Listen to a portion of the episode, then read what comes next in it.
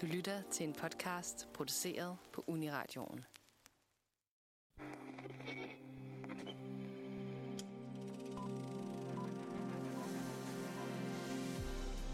I denne uge er der internationalt klimatopmøde i Ægypten. COP24 er endnu en mulighed for verdens ledere at arbejde på de problemer, der har udviklet sig for planetens klima. Nogle af værterne kan huske dengang verdens øjne var rettet imod København, da COP15 fandt sted i 2009. Udfordringerne for dengang udarbejdes der stadig løsninger på, men hvad har planetens udvikling sat af aftryk i filmens verden? I dag sætter Nosferatu vores forhold til naturen under lup og dykker ned i den del af filmens verden, vi ellers giver mindst opmærksomhed, nemlig dokumentaren.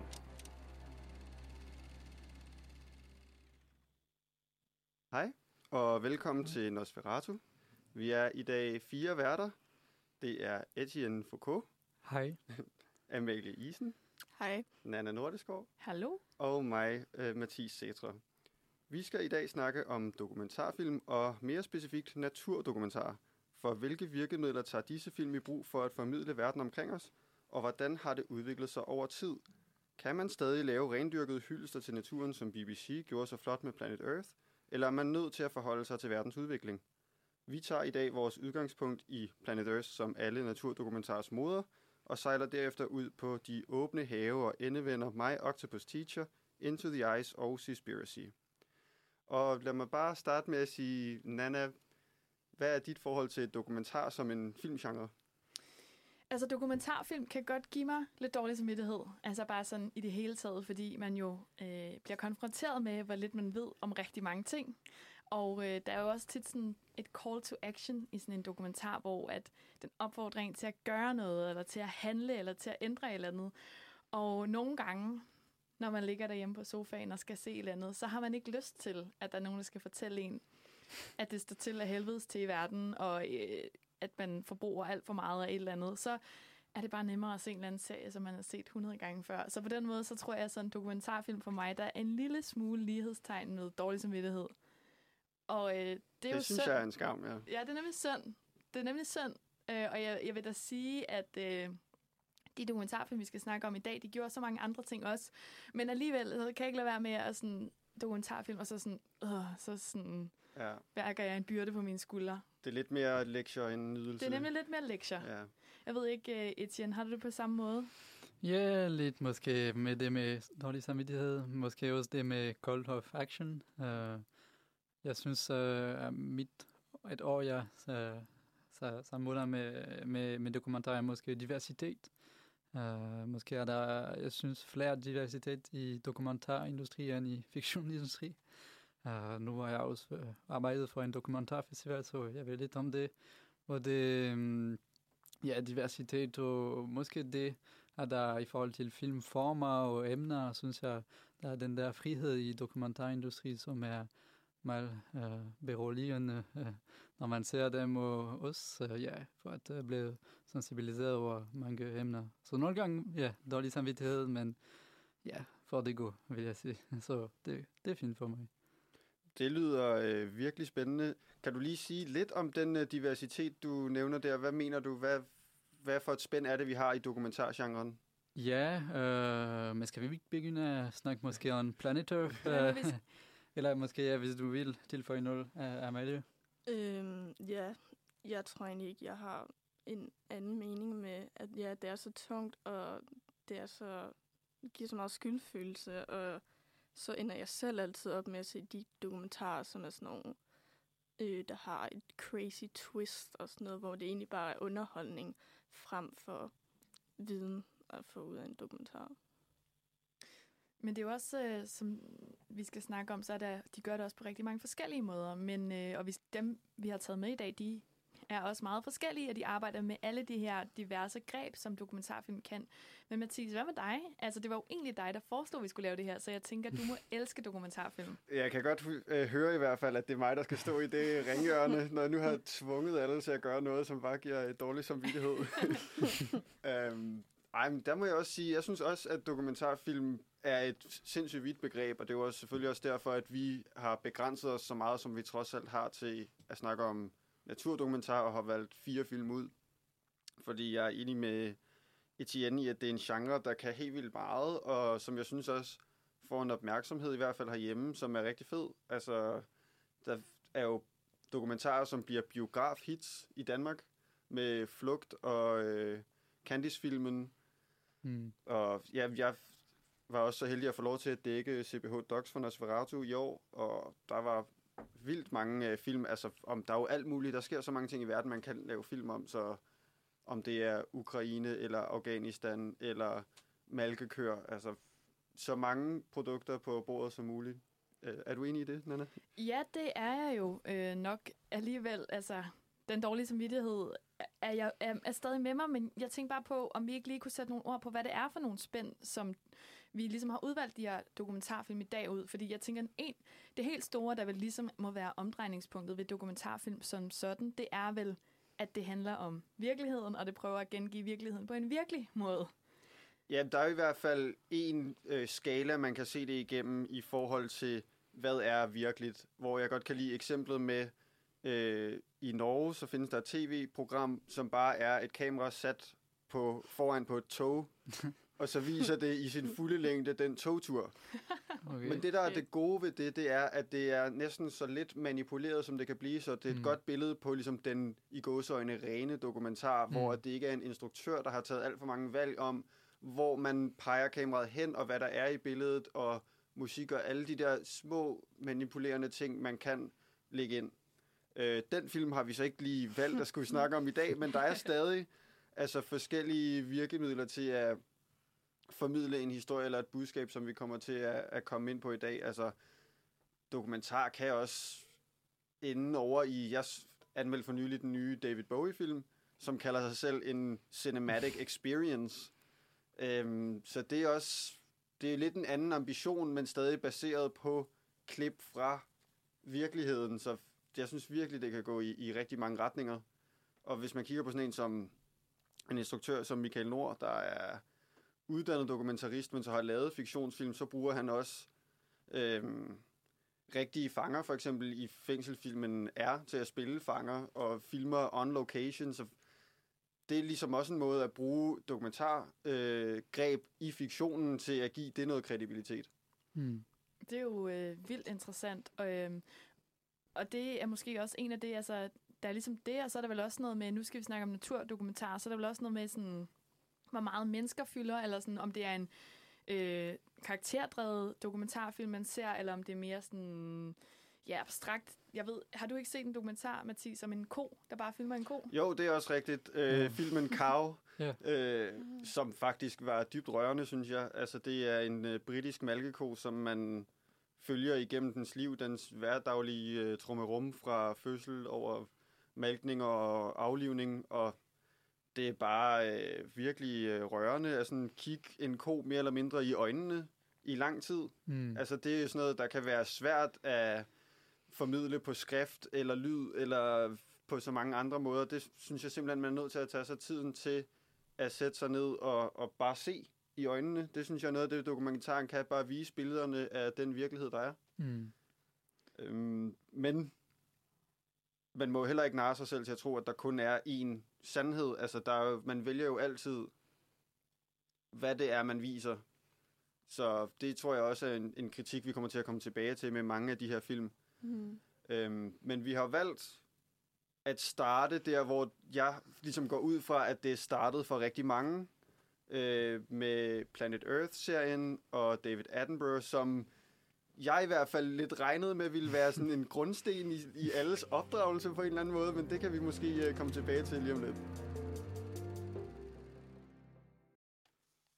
Og for at guide os lidt igennem Planet Earth, vil jeg gerne øh, spørge, hvad du har sådan at sige til den, Etienne. Ja, men øhm, Planet Earth, øh, måske det mest øh, kontemplativ bud på naturdokumentar, vi har i dag, hvor øh, vores planets diversitet bliver præsenteret af David Attenborough, den britiske naturforsker og formidler, der faktisk i år fylder 96 år. det er helt vildt meget. Hans karriere har været mere end øh, 50 år, så Og han har medvirket i en uendelig mængde af naturdokumentarer med øh, hans stemme og hans ansigt. Men især hans stemme, som vi alle sammen kender godt. Især i Planet Earth, så vi snakker lidt om i dag. Uh, to sæsoner, uh, der kom ud den første i 2006, og uh, den anden 10 år efter i 2016, begge på BBC. Og det kan jo ses på DR nu, hvis I vil se den. Nå, Jamen, men jeg tænker ja. måske, at vi kan uh, have den uh, lille lyd af David Attenborough stemme. This extraordinary creature is half blind, half deaf, and this is just about as fast as it can move. ja, men han er heller ikke øh, uden uge. Det er, det er dogendyr selvfølgelig. no, no. men ja, um, så i den der Planet of præsenterer David Attenborough uh, planetens skønhed. Uh, vi bliver sensibiliseret over uh, planetens skønhed. Er I blevet sensibiliseret af planetens skønhed? Så der er måske min anden.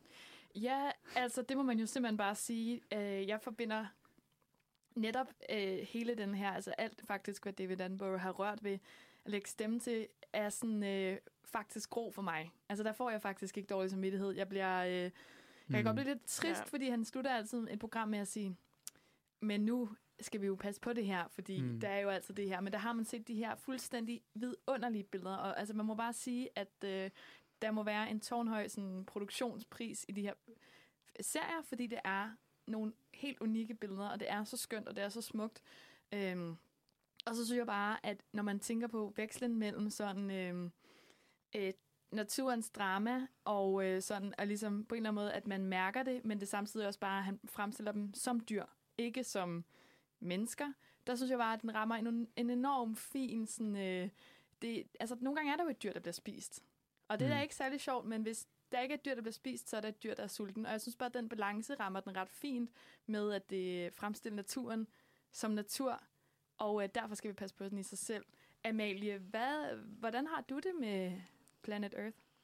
Øhm, altså, jeg tror ligesom mange andre, at jeg også bare er vokset op med at se det, og det er ligesom sådan moderen af alle naturdokumentarer. Øhm, og det er jo også sådan den bedste kampagne for ligesom, hvorfor vi skal beholde og bevare naturen, fordi at den viser jo bare, hvor vidunderlig naturen er, også selvom dyr bliver spist, og det er lidt barbarisk. Øhm, men så er det jo bare sådan naturen er, og det bliver vist på en måde, som bare viser, at sådan her fungerer det, og det er egentlig også smukt i sig selv, selvom at de dør. Det er jeg meget, meget enig i. Altså, at det, den er tydeligvis fascineret af naturen, men undgår at sådan tillægge det nogle ting, som ikke er der. Altså, hvis man sådan rent faktisk hører på, hvad David Attenborough siger i de her film, så er det mest sådan fakta, eller sådan forklaringer af, hvad det er, vi ser på de her billeder, uden for meget udenomsnak, men man kan stadig tydeligt fornemme på billedernes kraft, men også på hans mm. stemme, at hvad det trods alt betyder, at der bare er liv omkring os. Ja, og nu fik øh, du sagt manip- manipulation før, og jeg tænker, at øh, for at tro komme med i den her, så er der også bare så meget i hans stemme netop, ikke? som er mm. engageret, og som mm. bare på en eller anden måde er kommet til at stå som et symbol på troværdighed og oprigtighed, at ja. man tror virkelig på det, han siger. Man ja. føler, at han ved, hvad han snakker om. Mm. Øh, er du ikke enig i det, Etienne? Ja, men øh, jeg tror, det er måske ligesom her, hvor vi laver en podcast, sådan, hvor der kun er lyd, øh, der er menneskelig-agtig, og så bagefter er det bare dyret, vi ser, og det var liv, vi ser så, det, det er ligesom, om dyr bliver menneskelige, øh, uden at vi vil det, fordi jeg, jeg, jeg husker sådan en, en scene, hvor der var sådan en hel uh, pingvinfamilie øh, i sådan Antarktika i den her planet, for det var bare Altså, det var bare en, en, en, en drama. Øh, det, det var helt øh, dramatisk, men det var bare dyr jo. Men det, altså, bare det at, øh, at se på det og så videre, det var meget menneskeligt og så. Ja, bare det, at David Attenborough, at den her smukke stemme, jeg tror, det, det, det giver os meget til dokumentar. Hvad synes du om det, Mathis? Jeg er fuldstændig enig, både med at stemmen er smuk, altså behagelig, troværdig, som vi har været inde på, og så selvfølgelig billederne, der, altså, nu kan jeg godt se, at de ser dyre ud, men øh, altså, som, som barn i 2006, tror jeg det var, at de første kom ud, der var det bare så... Altså, man, jeg var så indlevet i det. Det var sådan en begivenhed, synes jeg, både i min Mm. familie, det så vi alle sammen sammen, og man kunne snakke om det i skolen bagefter, hvor alle snakkede om, hvor vildt det var, og bare det med, at man kunne få lov til at se på de her dyr, og ligesom fornemme, hvor altså, fantastisk verden er. Mm. Man må også bare sige, at øh, noget, der i hvert fald også er karakteristisk for dem, det er musikken. Mm. Altså, apropos manipulation, det er den mest svulstige musik. Men jeg synes på en eller anden måde, så er måske svulstig i virkeligheden det forkerte ord. Jeg synes, det er sådan nærmest en, en erbødig stemning, musikken giver.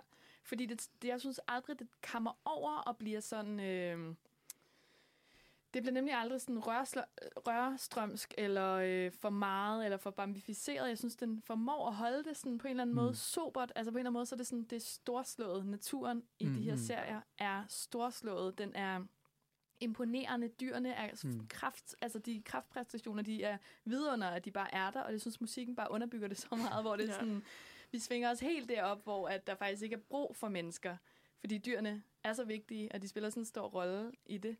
Øhm, Amalie, har du en kommentar til det? Ja, bare at for mig er musikken, de bruger også meget sådan lyden af naturen. At altså, når bladene springer ud, så er der noget lyd, der ligesom Ja. Fortæller det samme. Græs, der vokser op, så kan man Ja. høre, hvorfor en lyd det er, og en bølge, der slår ind, har en Ja, lyd og sådan noget. Det giver bare mere til det visuelle. Mm. Øhm, og hvis der ikke havde været det musik, havde det måske også været en lille smule langtrukket. Og sådan. Mm. Jamen, det er helt rigtigt. Det er også en hårfin balance, synes jeg, for jeg synes også, vi har set eksempler på, at det kan gå galt. Øhm, DR prøvede for et par år siden at lave øh, Vores Vilde Natur, tror jeg den hed. Ja. Ja. Øh, TV-serien, som var meget øh, BBC Planet Earth inspireret, men simpelthen manglede den der troværdighed. Altså, den kan jeg huske, jeg havde glædet mig til, at den kom, og at man ville kunne få det der blik på den danske natur, som vi måske har en tendens til at underkende lidt, eller sige, Mm. Nå, men, øh, så er der en falk, det er, jo, det er jo bare en falk, det er ikke en løve, eller hvad ved jeg. Ja. Men som jo i bund og grund er lige så interessant, men hvor jeg synes, det mislykkedes, øh, hvor man havde en fornemmelse af, at det var for manipuleret. Hva- Kan du genkende den følelse, Nana? Ja, altså den, var jo, den fik også kritik, hvis nok for, at der måske på et tidspunkt lige var en falk, der var en trænet falk, der lige havde flået, og sådan nogle der ting. Ikke? Og det er bare sådan noget, det er så vigtigt, at det ikke sker. For det skal bare ikke ske særlig mange gange, så mister man tilliden til, at man ser noget virkeligt. Men jeg kan også bare huske, at på et tidspunkt, så øh, beskriver, øh, øh, så ser man en familie, en musefamilie, og så siger fortælleren, som jo også er en kendt dansk skuespiller, han siger øh, musemor. Og du ved, der prøver bare at være sådan lidt, altså du ved, det blev for nuttet for mig. Altså du ved, der, der tippede det nemlig over til at blive Ja. sådan, musemor vil gerne øh, sikre sin, altså du ved, hvor det blev sådan, så prøvede man at gøre det menneskelige, de her dyr. Og det synes jeg var synd. Altså det blev for nuttet på en eller anden måde. Mm. Øh, og det, der synes jeg igen, at, øh, at BBC har holdt det ret sobert i Planet Earth. Mm. Har du set øh, Dan, den, Danmarks vidunderlige natur? Eller Det har er jeg ikke faktisk, men jeg tænkte lige, fordi jeg så øh, det meste af Planet Earth på der, og der var stemning, øh, stemme på, på dans faktisk. Uh, og det var også fint. Uh, det var ikke David Attenborough, men det var også fint. Jeg Men- tænker, det er måske for børn og så videre, der, der ikke snakker engelsk endnu, men Ja, jeg kan godt huske, da det kom på tv i 2006, der så vi det også på dansk, Mm. mm. og det var også fantastisk. ja, Det, så det hele ligger ikke i stemmen. Nej. Det er ja, ikke 100% stemmen. Men de Ja. siger vel også det samme. ja, præcis, Ja. men altså, det, det, det var også, der var noget sjovt dansk ord, jeg Ja. Men i forhold til uh, musikken, sådan, jeg var også um, delvis enig med det, du sagde om så omkring den der dramatiske evne af musikken i Planet Earth, fordi jeg tror, vi alle kender den der iguana scene i Planet Earth, hvor I kan bare søge på YouTube, Iguana Chased by Killer Snakes, Planet Earth 2, og kommer I til at se den mest dramatiske musik på bare en iguana, der bliver fuld af, af, af, af, af, snakes, og det, det, det, det er bare virkelig, altså man, man, ser, man ved ikke, om man ser en actionsfilm eller en naturdokumentar lige pludselig, men ja, det er altid sådan, det forhold til naturen, det, det er altid naturen, kan man sige, der er vigtigst. Og du har set Nana, den uh, backstage-dokumentar omkring Planet of skabelse. Uh, øh, kan du sige lidt mere omkring det? Fordi jeg tror, der er meget, der, der, der lå uh, præcis, der ligger i den der øh, forhold til natur, hvordan de håndterer natur, når de filmer osv. Ja, altså der er jo bare det med dyr, at de er jo ligesom fuldstændig skabt til at være i det øh, sådan område, som de, de er. Altså de kan begå sig nogle steder, hvor det bare er enormt svært for mennesker at komme til. Og derfor kan jeg virkelig anbefale bagom dokumentaren, som du siger, Etienne. Det er, den ligger på Netflix, og den øh, følger de forskellige kamerahold, som har filmet Planet Earth, der var en Netflix øh, dokumentar, som kom ud i 2019. Så ser man ligesom, det har taget fire år. Der er 600 mennesker, der har været involveret i projektet, og i dokumentaren, der følger man ligesom de her forskellige hold over hele verden. Så det er helt lige fra, at vi skal have en dykker ud i fransk Polynesien og svømme med nogle hajer. Han skal have sådan en, en våddragt på med nogle kæder, så hvis de bider i ham, så er han ligesom... Det er faktisk en brynje, han skal dykke med om natten med sådan en torpedo med lys i, til at vi følger de her mænd, som sidder i nogle skurvogne i Sibirien, seks dage ad gangen. De må ikke komme ud i seks dage, og de sidder der to vintre i streg af seks dage. Og det for at finde og få en film af en sibirisk tiger. Og tror I, det lykkes, de her mænd? Nu har jeg lyst til at sige nej. Ja, nej. Mændene får aldrig Ah, et billede af den her tiger. De sætter også nogle, de har vin, sæson 2, altså vinter 2, der har de lært lidt af første vinter og sat nogle nye fælder op nogle andre steder, og der får de et par minutter med den her tiger. Og det er to menneskers arbejde hen over to vintre i Sibirien, fuldstændig, altså ude noget som helst, uden noget som helst omkring sig. Ikke? Vi følger også nogle mennesker, som skal filme en orangutang. De går igennem junglen. De får sådan nogle, øh, de bærer rundt på noget tung udstyr, og de går imod op til livet og sådan noget. Man tænker, der skulle bare ikke derind. Der er så mange ulækre dyr. En af dem får sådan et, øh, et udslæt op af benene, fordi han har rørt ved noget giftigt derinde. Og det er bare lidt Mm. sådan en, ja, men det er dit arbejde, og det skal du gøre. Og det gør de, fordi de så gerne vil vise den her vidunderlige verden, vi Mm. lever i. De vil så gerne vise en orangutangmor, der bruger en pind til at samle nogle myrer op fra et træ. Altså sådan, det er bare øh, helt vildt, hvad det teknisk og menneskeligt kræver at filme sådan en. Øh, Amalie, hvad, hvad siger du? Øhm, jeg vil bare komme med pointen i forhold til, at de netop har et budget til at kunne sætte sig ud i en vinter to gange, og alligevel altså, få så lidt ud af det. Ja. Men at, at det ligesom afspejler sig i det færdige produkt, at de har så stort et budget, og de investerer rent faktisk i at få pæne billeder og få, hvad de vil have, hvad de skal bruge. Og det er jo sjovt, at det betyder så meget, fordi vi er vel et sted med teknologien nu, at man næsten kunne Mm. animere det, så det Mhm. ville være lige så flot. Men på en eller anden måde, så er det stadig ikke lykkes at få den samme følelse, som virkeligheden giver. Ja, ja lige til, øh, at for at komme tilbage til David Attenborough, faktisk han er hans sidste, og jeg tror hans sidste dokumentar af sin livagtig, bliver Prehistoric Planet, som kom ud på Apple TV Plus i, her i øh, 2022. Og det er sådan lidt af der Planet Earth, men bare med din, dinosaurer. Uh, øh, så det er bare sådan, ja. Uh, og de har faktisk også kunne det ligesom sådan der Planet Earth mod, at de, de gik ud i verden og, og skudt nogle steder, og så har de puttet CGI på og så videre. Så det er lige så sådan, ja, det, det, det, det er godt i forhold til, hvad du siger, at det er sådan, nu har vi CGI, nu har vi teknikken, og hvad, hvad kan det, og hvad vil vi i forhold til det narrativ, vi, vi, vi fortæller og så videre. Jeg tænker bare på det her med, at i forhold til på en eller anden måde, så det, de jo kan det her, ikke, det er at vise os det aller ypperste, inden for naturen, ikke? altså det vildeste. Altså, øh, tror I, når vi nu snakker om naturdokumentar, så er der jo også det her med, at det er jo også lavet for, at vi skal forstå, hvad for en verden vi lever i, at den er værd at passe på, og nu skal der være COP27 i Ægypten og sådan noget. Er det nødvendigt at vise noget, der er så, så sådan ekstraordinært for at få den der følelse af, at det her det er fantastisk, den her planet, vi lever på, og noget, der er så uspoleret og uberørt af mennesker. Tror I, det er nødvendigt for at få den følelse, Mathis? Det, nej, det tror jeg slet ikke, fordi øh, øh, Planet Earth-modellen fungerer på alt. Altså, du kan lave et program om insekter eller mus, eller hvad ved jeg. Hvis du bare er oprigtig fascineret af det på den der David Attenboroughske måde, så smitter det bare af. Altså, så forstår man lige pludselig Mariehønens livscyklus som noget smukt. Så det behøver slet ikke, øh, synes jeg, at være hvide tiger eller noget eksotisk på den måde. Mm. Og så er der noget andet, jeg lige kom til at tænke på.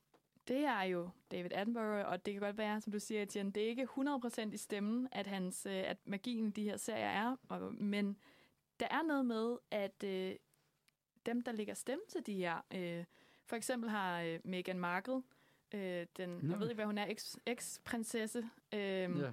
hun har lagt øh, stemme til en dokumentarfilm om en elefant på Disney, og øh, så ved jeg, at øh, Benedict Cumberbatch har lagt stemme til en pingvin. Øh, dokumentar, som der også er kommet nogle sjove memes af, hvor han ikke helt kan sige pingvin, hvilket jo er sådan lidt svært, når det primært er det, det handler om. Hvad tror I, der er med det her med stemmen i dokumentarfilm, og fortælle det på den måde, Mathis? Det er jo også en måde at have en stjerne med. Altså, der er nogle kendte øh, Morgan Freeman i March of the Penguins, og Mm. jeg så en uh, River med Willem Dafoe som øh, stemme skuespiller, eller hvad man siger, oplæser. Mm. Og det bør jo reelt ikke give, gøre den store forskel, men det er da alligevel noget, altså et, et eller andet, der sker i ens hjerne, når man ser en filmplakat, og der står Willem Dafoe på den, så tænker man, at det er en eller anden form for kvalitetsstempel. Mm. Er det, kan I genkende det, Amalie? Altså, ja, det giver vel også sådan lidt et udtryk for, at de her dokumentarer er ikke, altså, sælger ikke særlig godt i sig selv, at vi er nødt til at have en eller anden. Ej, nu er det Willem Dafoe, der læser op, øh, og det, det gør den fed, og derfor sælger den. Okay.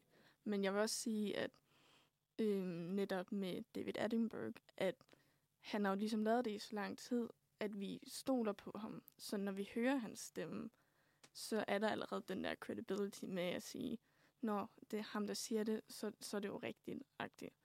Øhm, hvor at der vil jeg sige, at der har jeg svært ved at kunne følge en eller anden random øh, skuespiller. Ja, og øh, måske lidt apropos øh, troværdighed og manipulation og de valg, man træffer omkring, hvordan man øh, portrætterer dyrenes verden til mennesker, kan vi tage en lille pause og så komme tilbage med My Octopus Teacher lige om lidt.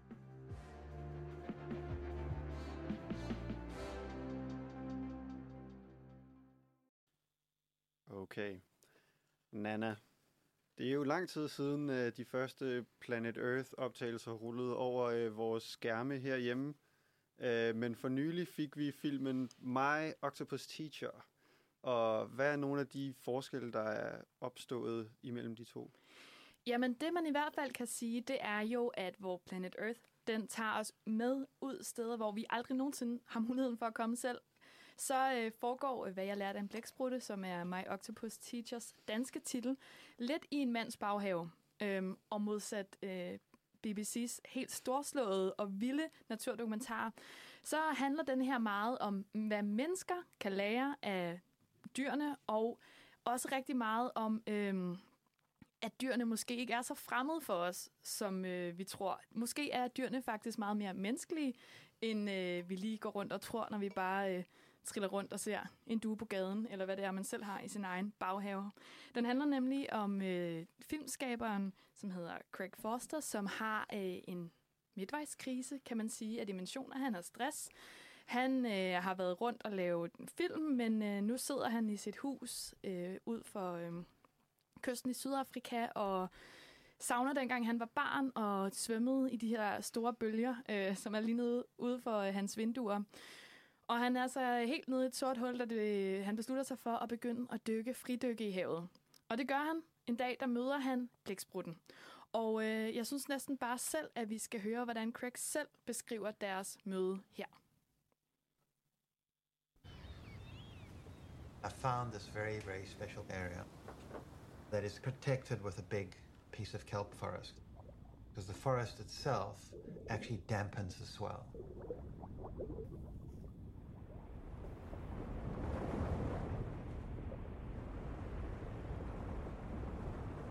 The whole forest around there is absolutely murky and you can't see a thing. And in this little 200 meter patch, you can dive and observe. And it's an incredible place.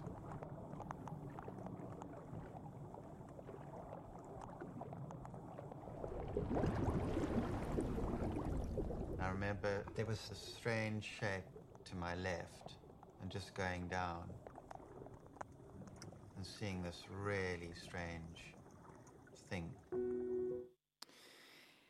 Her der hører vi om Craigs første møde med blæksprutten, som bliver hans lærermester, hans vej ud af hans øh, midtvejskrise slash depression, hvordan han bliver en bedre far ved at opbygge det her venskab til blæksprutten. Og det foregår ved, at han jo hver dag tilbringer timer efter timer øhm, uden våddrag på ved at ligge og øh, observere den her blæksprutte. Og øh, langsomt så knyttes der et bånd mellem mennesket og blæksprutten. Det lyder sygt kikset. Det synes jeg faktisk trods alt ikke, det var. Men jeg ved ikke, hvordan havde I det med mig Octopus Teacher, Amalie? Øhm, ja, altså generelt er jeg selv sådan ret bange for havet, så jeg havde det egentlig meget også bare sådan ubehageligt med at se ham svømme rundt dernede uden våddragt og sådan noget. Men øhm, ja, blæksprutten, vildt fed. Øh, manden, ham selv, lidt irriterende. Så rigtigt.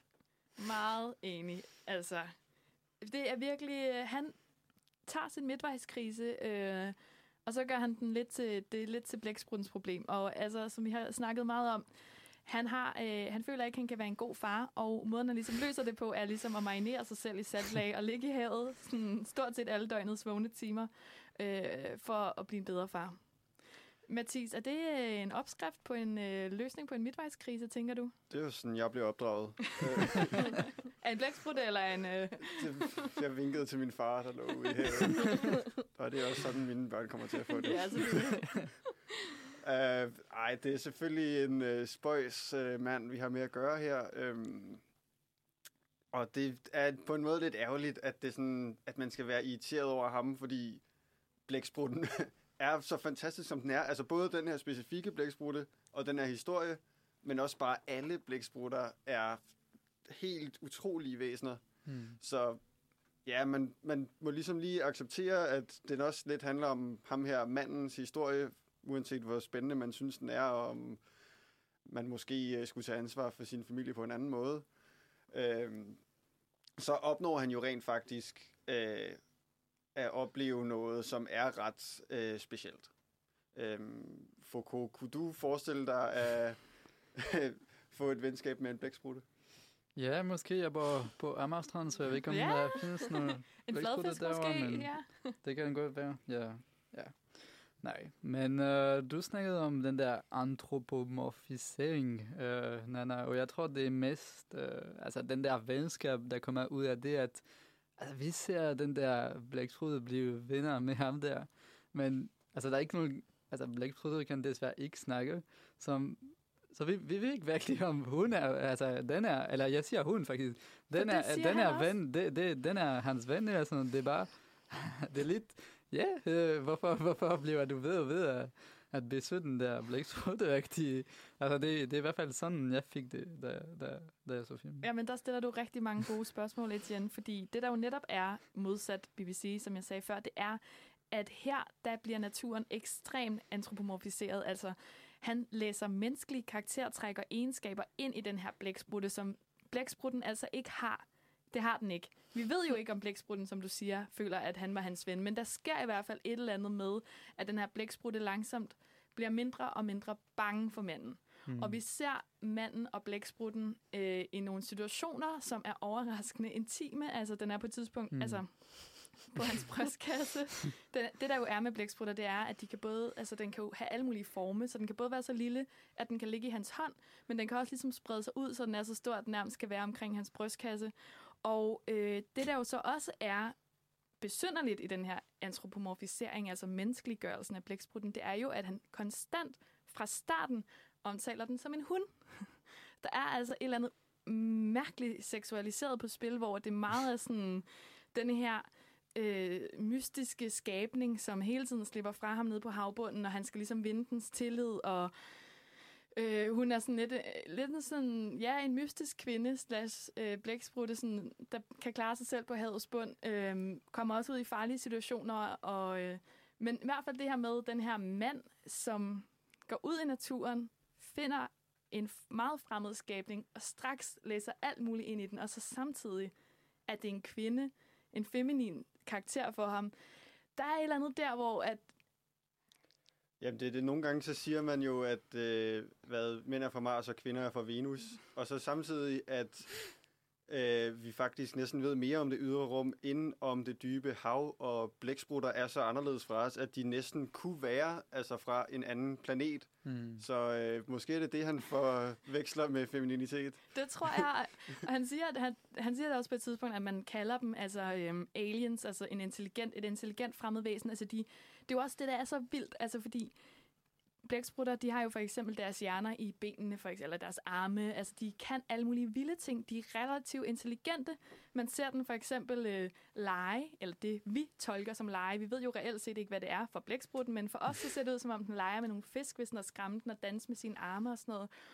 Og jeg vil sige, manden er frygtelig. Mm. Hun, hvis vi skal blive i hans terminologi, så er hun bare vidunderlig. Det er så spændende at følge den her blæksprutte. Den kan så mange ting, og man ser den i nogle vilde situationer. På et tidspunkt er den ved at blive spist af en hej, og den scene, jeg har aldrig følt, at mit hjerte sad så meget op i halsen over noget som det, det var. Så intenst. Fordi nu har man jo også et forhold til den. Det er jo ikke bare én blæksprutte, det er jo blæksprutten.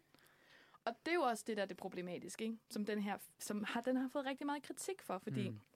modsat Planet Earth, hvor naturen bare er fantastisk i sig selv, så er naturen her fantastisk, fordi manden er blevet venner med blæksprutten. Mathis. Ja, det er jo, hvis vi lige skal så bringe øh, filmen Cow tilbage, så har den lidt af det samme med, at man følger et individuelt væsen over lang tid. Så det tror jeg også er med til at gøre det. Altså, i den her My, uh, My Octopus Teacher bliver der lagt ekstra antropomorfiske lag på, men jeg tror også, der vil være en del af forhøjede følelser i forhold til en Planet Earth dokumentar, som hopper fra forskellige dyr og imellem arterne. Fordi at man ligesom følger en hverdag for et dyr, så man forstår, at det her individuelle dyr også har en form for liv, altså at at reagere på nye ting. For eksempel, at der kommer et menneske og besøger det gang på gang, og ligesom er levende i det øjeblik til at kunne reagere på en meget varierede måder. Altså, det er ikke bare alt sammen er automatismer, og vi ved, at når man så øh, kan den her specifikke art lige at jage og spise, og så ellers så gemmer de sig under deres yndlingsplanter. Ja. Altså, der er... De kan blive udsat for mange situationer, hvor de træffer valg og også træffer forskellige valg, altså øh, over tid. Mm. Helt sikkert. Øhm, en af de situationer, man også ser, det er, at den, øh, øh da han møder den første gang, der øh, har den lige været tæt på en øh, hej, og så kan den ligesom lave sådan et fantastisk trick, hvor den med sin sugekop arme tager skaller op fra havbunden, og så krøller sig sammen til en lille kugle, sådan, så at der er skal over alle steder omkring den, og på den måde beskytter den sig. Vi ser den nemlig gøre alle de her vanvittige ting, altså netop reagere på ting, og vi ser første gang deres, øh, hendes øh, lille arm stikker ud, og øh, hans fingre, de møder hinanden, og sådan, vi ser dens reaktioner, vi ser mm. Den i sit naturlige element gennem øjnene på ham, og øh, ja, til sidst så øh, virker det som om, at han har i hvert fald for billedets eller for filmens skyld, har han fået slippe sin søn med ned på stranden også, og så går de rundt og samler noget skrald også, agtigt, ikke? Så på den måde bliver han faktisk en bedre far, Amalie. Øh, ja. Øhm, det ærgerlige ved dokumentaren er så også, at den her blæksprut er jo så spændende, men det dokumentaren vælger at fokusere på om blæksprutten er ligesom det, han læser ind i, hvad han gør, eller hvad hun gør. Øhm, så når, når den ligesom leger, så siger han, okay, nu leger den, men det ved vi jo ikke. Så i stedet for i Planet Earth, hvor den ligesom bare viser sådan, sådan her opfører dyrene sig, og det er det, der er spændende ved dem. Her er det ligesom personificeringen af, hvad hun gør.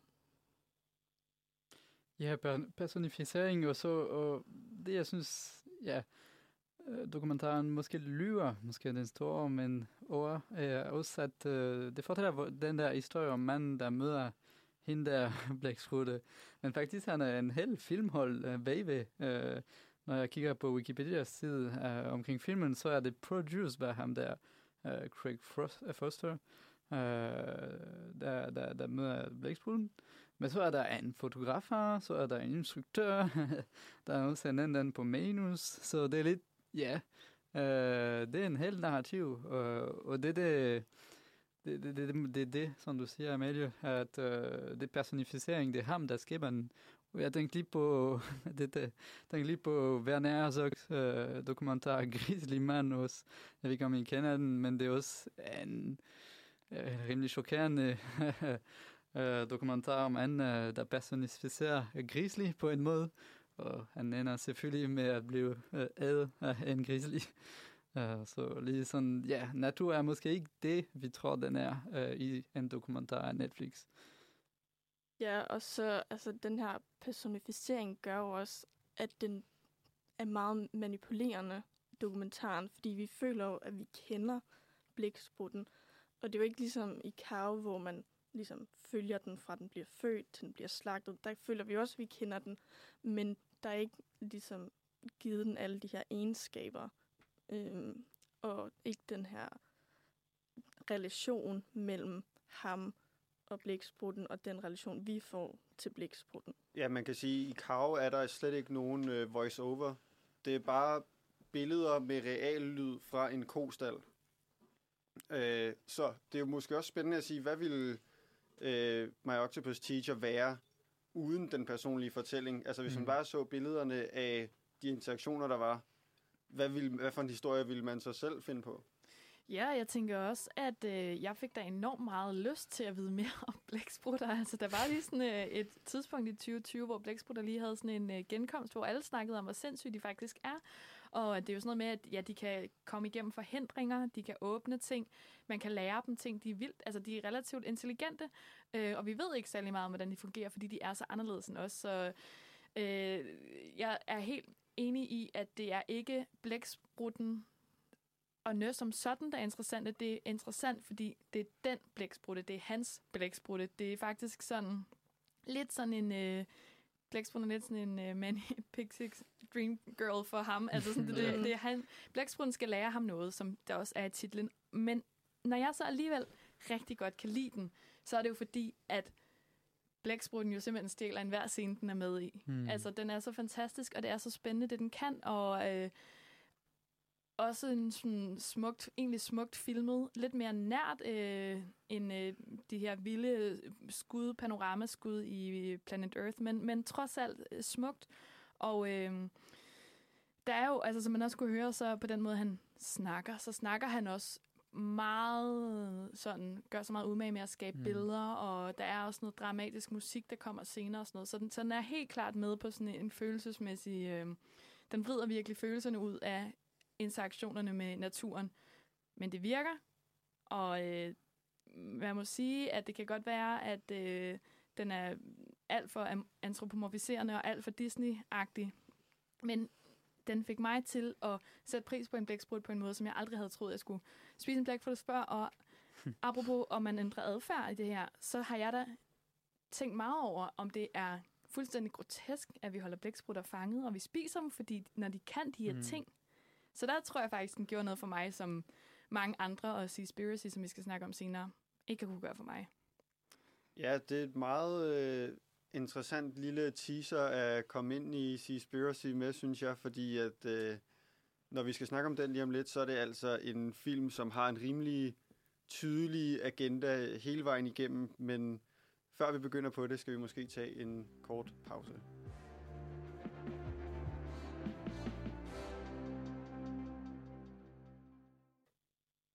Okay, så siden øh, Planet Earth øh, er der som sagt gået lang tid, og der er sket mange øh, ting på vores planet. Og hvordan bliver de så øh, varetaget i filmen Seaspiracy, Amalie? Ja, øh, det er jo en film, der netop handler om øh, klimaforandringerne og hvordan vi behandler naturen. Øh, og den er, den er lavet af ham her, Ali Tabrizi, øhm, som har stor interesse for havet og især valer. Og det er ligesom det, der inspirerer ham til at lave den her dokumentar. Øhm, og så da han ligesom vil ud og undersøge, hvordan mennesker har ødelagt havet, øhm, tager ligesom en drejning, og han, han opdager alle mulige korruption og øhm, fiskeindustrien, altså en afsløring af fiskeindustrien. Øhm, Ja, han er sådan en ret sej fyr, ikke? Der bare tør at jo, lave alle mulige farlige ting. Ja, altså han, sej. han vil gerne være sådan lidt en spion af en eller anden form, øhm, som, som dokumentaren også tager præg. Ja, helt klart. Det er meget enig i. Øh, Nana, nød du at se øh, Seaspiracy? Nej, jeg synes øh, simpelthen fra starten... altså, men jeg har også fulgt med, selvfølgelig. Jeg følger jo selvfølgelig med, og jeg vidste jo ligesom godt, at der er nogle ting i den her film, som er faktuelt forkert. Så min parade var helt op fra starten. Og så allerede på de første fem minutter har jeg simpelthen i mine noter bare skrevet ad. og ikke ad, hvor er mennesker ulækre, men ad, hvor er den bare lavet ulækkert dramatisk. Altså, øh, det er helt netop med anonymiserede kilder, og nogen, der siger, hvis du er bange for at dø, så tag hjem, og vi ser nogle øh, øh, mænd, altså sådan, hvor det er filmet med sådan noget nattekamera, der løber ombord på en båd med våben, Nå ja. og du ved, det hele er bare sådan super dramatisk, og jeg var bare sådan, ad, ad, ad, ad, ad, det er alt for meget. Og jeg tror, at det er også fordi, jeg er en snob, for det var også, det så virkelig billigt ud. Det Ja. så dra- overdramatiseret og billigt ud, og i kombination med at være faktuelt forkert, der, der begyndte den ikke have, der så havde den pludselig ikke så meget at stå på mere, synes jeg.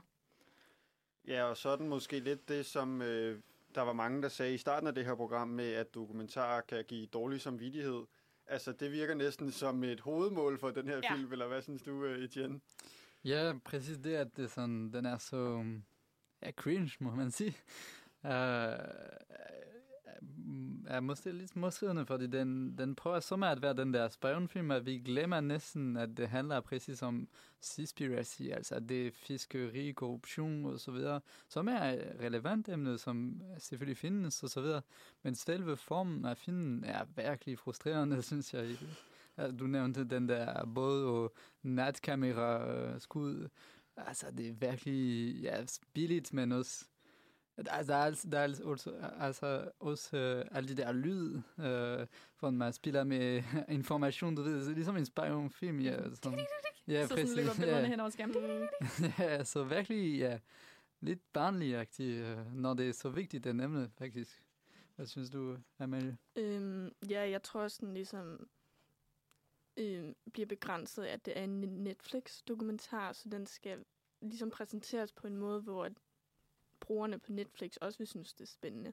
Øh, og der tager den lidt det der aspekt med øh, dokumentar, men, men det er cool og spændende, og en afsløring, og det er en conspiracy, som det jo egentlig ikke er. Øh, ja, hvad har du at sige, Anna? Jamen, det er jo lidt sjovt, det du siger med, at det er Netflix, fordi som jeg ikke lige fik sagt før, så er My Octopus Teacher også en Netflix-dokumentar, som blev et giga-hit. Måske fordi den kom ud under corona, altså i 2020, hvor man bare havde brug for noget feel-good og noget måske også lidt livsbekræftende i, hvad for en fantastisk verden vi trods alt lever i. Øh, så den blev et kæmpe hit, og den er jo også en meget mindre, altså den skal jo ikke så meget, øh, hvor at Seaspiracy, han når fra England til Færøerne til Japan, han når hele verden rundt stort set, ikke? Men øh, der holder My Octopus Teacher sig til noget ret smalt og gør det godt. I stedet for at gøre Seaspiracy det, at den prøver at lave meget, og den gør det hele skidt.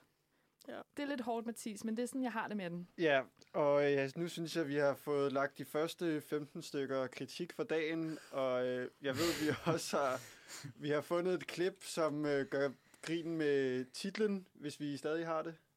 Ja, det Ja. har vi. Okay, fordi øh, så synes jeg næsten bare, at vi skal få øh, al kritikken ud på bordet fra start af og høre en mand her øh, gøre grin med titlen på Seaspiracy. What is up with that title? I know it's from the crowd that made Cowspiracy and they wanted it to sound similar, but Seaspiracy doesn't even make sense. It's not even a pun. You had so many options. The Secret, Fishy Business, Suspicious Activity, Hooked, A Time to Krill, Deceitful, Swindlers, Tied Up, or look, the most obvious one, Conspiracy. Ja, der er mange gode bud, øhm, men de endte altså med øh, Seaspiracy, som er reference til den tidligere kæmpe populære film på Netflix, Cowspiracy, om øh, det industrielle landbrug. Ja, og det er ikke engang en conspiracy. Altså, det er en mis, øh, altså en forkert, den giver forkert information titlen, for det er jo ikke en konspiration, for vi ved, det eksisterer, og vi ved, at der er korruption, og vi ved, at de fisker for meget og dræber alt for mange fisk. Og og jeg tror også, at der er et eller andet med, at der, hvor konspirationen også kommer ind for ham, ikke, det er, at det er hele tiden en ting, der leder til den næste. Mm. Så er det sådan, okay, valerne dør. Okay, de dør, slår mig ihjel herover. Okay, det er fordi, at der er, øh, hvad hedder det, net i havet. Okay, mm. det er derfor. Det hele hænger sammen i den her. Det hele hænger sammen, og det hele peger på hinanden. Og det er der, sådan, det bliver konspiratorisk, ikke? Det er mm. det her med, at øh, der, det hele hænger sammen, og bag det hele, der sidder der nogle magtfulde selskaber, som bare vil tjene penge. Agtigt. Øh, hvad siger du, Etienne? Ja, jo, det er præcis på den måde, den bliver aktivistisk på det, til slut, fordi den er præcis med, at vi skal lade være med at, at spise fisk. Og den måde, at opdager det på, er lidt er mærkeligt, fordi han siger, at han har været fascineret over ævet af sit liv, og så videre, men altså, kunne han godt øh, tænke sig at øh, lade være med at spise lidt før han øh, opdagede al den der seaspiracy. Så det er lidt det, der er mærkeligt i formen, og lige præcis som du sagde, øh, Nana, at det var det altid noget, der fører til noget andet, der fører til noget andet. Så der er ingen tidspunkt i filmen, hvor vi præcis øh, ser lidt og hører til, til nogen, der virkelig minder noget om selve den der seaspiracy, eller mere Altså, der er virkelig en mangel for nuancering i selve filmen, og jeg tror, at Mathis, du også snakkede om uh, den der uh, færøsk scene. Vil du gerne lige sige Ja, selvfølgelig, øh, fordi jeg er også meget enig i, at altså, fortællerne i de her film betyder rigtig meget, og ham, vi har med her, virker som om han er på fuldstændig bar bund. Altså som det er også lidt af det, I siger nu i forhold til sådan en som David Attenborough. Han, ham her, han finder ud af ting i det øjeblik, han ser dem Ja. hele tiden. Det er virkelig sådan Ja, der, ja. homie, jeg gider ikke være med til din research. Altså Ja. sådan der, jeg Ja. gider ikke se en film om din research. Ja, fordi det er en stor del af det er jo så nemlig også, at han øh, ringer til øh, bæredygtige fiskerimærker og siger, hvorfor er, er I ikke 100% sikre på, at der aldrig dør en delfin i havet? Ja, Og så er det sådan, det kan de selvfølgelig ikke svare intelligent på, og så siger han, "Nå, men så bliver det ligesom antydet, at det er en del af konspirationen, at der Ja. er ikke nogen, der gider at snakke med mig. Men han har en god samtale, synes jeg, øh, og det er svært at blæse det op til at være et forsvar for hele filmen, men han tager trods alt til Færøerne og ser et grindedrab, som ligesom er første del af, af den sekvens, som er meget kraftfuld. Altså, det er jo gør sig rigtig godt visuelt med et, et helt blodrødt hav, og den ene val efter den anden, der bliver altså, slået ihjel ved håndkraft øh, i, på de færøske kyster. Og så bagefter sidder han faktisk og snakker stille og roligt øh, med en færøsk mand i hans stue, eller hvad der ligner en sofa, og får forklaret, at jamen, jeg forstår godt, at det kan være grusomt at slå ihjel, men jeg forstår ikke, hvorfor der skal være fokus på os, siger færingen, altså for at slå valer ihjel i forhold til, hvor mange kyllinger, der for eksempel bliver spist i hele verden hver dag. Altså, der ser han på det, hvis man kan sige det sådan lidt matematisk, med at et liv er et liv, og om det er en kylling eller en val, så er de begge dele et liv, og at slå en val ihjel, kan give nok mad til mange dage, til mange mennesker, hvorimod altså, at man kan spise et utal af kyllinger i, i løbet af en uge, hvis man ville det. Øh, og det giver lige et kort øjebliks øh, refleksion i filmen, hvor, hvor man tror, nå, er vi på, er vi på vej et rigtig fedt sted hen nu? Nej. Men gør vi det der, der? Nej, det gør vi så ikke, fordi der slutter den jo ligesom så, ikke? Men måske det, er det ikke også, er det, det det, du står og siger der, Mathis, er det ikke, øh, at der har vi sådan lidt nuancer? Jo, øh, og også generelt lidt tid. Altså en af mine en af de strukturelle ting, der også er irriterende ved filmen, er det der med, at man hele tiden opdager, hvor man er på vej hen. Altså, det, jeg har aldrig en fornemmelse af, hvad planen er for den her film. Øh, vi, vi hopper bare øh, rundt og gør meget ud af, at selve processen med at lave filmen er med, altså som i at understrege farligheden i det som en del af konspirationen, som vi også har nævnt med, at det virker som en spionfilm og øh, optaget på alle mulige spøjse kameraer. Men fungerer det, synes du, Amalie? Altså, n- nej.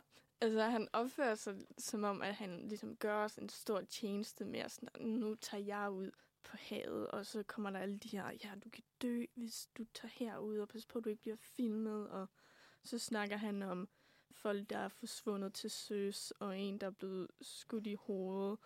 Øhm, og det, det tager bare tid væk, han kunne have brugt på ligesom, ligesom altså fremlægge en ordentlig øh, disposition, eller lave en tidslinje, eller bruge tid med eksperter.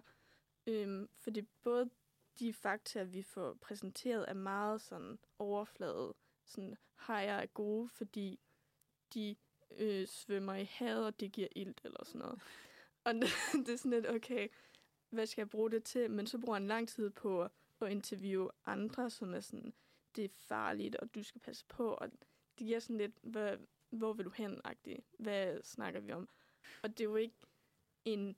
Han vil jo gerne være en aktivist og få folk til os at gå op i det her emne, men så bruger han tiden på at snakke om alt muligt andet, som ikke er relevant, og lave det til sådan en personlig fortælling, øhm, som ikke gør noget for dokumentaren. Og vi kommer på den her rejse med, at han netop opdager ting, som han opdager dem altså i tiden. Øhm, og det får den bare også til at vide, altså, at han ikke ved noget, inden han går ind i det. Ja. Og det, det, det, det er ikke øh, særlig interessant at kigge på. Ja. Øh, jeg har netop øh, også noteret mig på et tidspunkt, så siger han, jeg undersøgte og fandt ud af, at det har været forbudt siden 1986. Så har han googlet det. Og det man bare sådan, jamen det kan jeg jo ikke bruge til noget. Altså hvorfor er det, jeg sidder og ser det her? Altså der er det sådan, og jeg tror, det er det, det, er det niveau af forberedelse, vi ser i filmen. Og det virker bare så amatøragtigt. Ja. På et tidspunkt vil han også gerne snakke med et af de her bæredygtige fiskerimærker. Så han bare sådan, de vil ikke snakke til mig, og så sidder han bare og ringer, altså deres presseside, ikke? Hvor man bare sådan der, okay, så de, ville ikke, de tog ikke din telefon, da du lige ringede den dag, -agtig, ikke? Det er den følelse, man har. Jeg, jeg tror egentlig undervejs, så havde jeg sådan, der var nogle interessante spørgsmål, hvor man var sådan, hm, hvad bliver der egentlig gjort for det her, og hvordan er det egentlig, det her certificering betyder og sådan noget, ikke? Men du ved, jeg var sådan her, okay, den fede dokumentar, det var jo ham, der var inde i det her, hvor en whistleblower havde brugt seks år af sit liv på at arbejde sig ind i det her, og faktisk kunne bevise noget, fordi der bliver aldrig, altså sådan, han kommer aldrig i dybden med noget af det, han gør. Han smider om sig med termer som nemlig whistleblowers, eller øhm, her, her må man ikke filme, politiet følger efter mig, eller der, man må ikke, her, det vil ikke have, jeg filmer, at de, her, de sælger hajfinder, hvor man er sådan, altså de, butikkerne står, de står på gaden og sælger hajfinder. Det er nok ikke derfor, at du bliver jaget væk fra den her butik. Det er nok, fordi du har opført dig latterligt. Og jeg tror, det der med, at jeg har det sådan her, apropos troværdighed, ikke? jeg synes, han er en enorm utroværdig fortæller, øh, ham, hvad hedder han, øh, Ali. Ali. Og så øh, er der også bare et eller andet med, at vi har den her britiske fyr, som går rundt i Asien og dømmer dem totalt meget på deres, sådan, det, de spiser, og Mm. den måde, han får fremstillet sig selv på, er det bare lidt sådan en... Øh, det bliver sådan, det bliver sådan lidt bedrevidende på en eller anden måde. Ikke? Han dømmer enormt meget, og den måde, som de her mennesker, der for eksempel bor i Japan, bliver fremstillet på, de har bare fremstillet sådan ondsindet, og det er på en eller anden måde, der er et eller andet i den der sådan... Øh, hele den struktur, som ikke er så rart at se på, Amalie. Kan du øh, øh. sige ja til det? Ja, og jeg vil bare gå i dybden med ham som dokumentarist at den, den lider meget af, at han er amatør. Øh, og det er så fint, at han er amatør og gerne vil lave en dokumentar, men så er problemet så, at Netflix viser dokumentaren. Øh, for han er jo ikke altså, nu lyder det ondt, men han er jo ikke særlig god til nogle af de ting, han skal gøre. øh, for han er jo hverken journalist og forstår at ligesom stille de rigtige spørgsmål, eller presse dem til at få et svar. Eller og med han, tiden til at gå for eksempel ind og rigtig Ja. gå dem på klingen. Ikke? Det Altså, har han heller ikke tid til. og han forstår heller ikke at ligesom møde op og ligesom få noget ud af det, fordi så møder han op, og så de sådan, ja, og så sad vi og ventede i 30 minutter, og så blev vi bedt om at gå. Og sådan, okay, selvfølgelig vil de ikke lukke dig ind, for de ved ikke, hvem du er, og du vil give dem dårlig presse, og altså, du har jo ikke aftalt noget med dem. Selvfølgelig vil de ikke snakke med dig. Og det tror jeg, hvis han måske havde haft, i stedet for hans kæreste, så haft en journalist med, eller noget, at det kunne have gjort rigtig meget for, at ligesom, der var en, der vidste, hvad de skulle gøre. Øhm, og så også netop det der med, at de finder ud af tingene, som de ligesom rejser rundt, at der også på et tidspunkt, hvor det er sådan, når min kæreste har lige googlet sig frem til det her. Mm. ja, Øh, og så er man sådan, hvorfor vidste de ikke det i forvejen? præcis. Hvis du, hvis du er så passioneret om dine valer og din fisk, øhm, hvorfor ved du så ikke, at de bliver dræbt der og der og sådan noget? Øhm, og så også, at han opfører sig som om alt, hvad han opdager, er det her store scoop, sådan insider, han har fundet ud af. Selvom mange af de her ting er noget, der er blevet diskuteret i mange år og blevet lavet dokumentarer omkring. Og det giver bare også det der billede af, at han ikke har undersøgt særlig meget om de her ting. Ja, hvad siger du, Etienne? Jamen, jeg synes også, det er præcis den måde, øh, filmen er problematisk på, at Netflix, og den, også, at den er blevet vist på Netflix på den måde, at den er blevet så populær. Fordi vi sidder og kritiserer filmen, men jeg tror, der er rigtig mange, der godt kunne lide den også.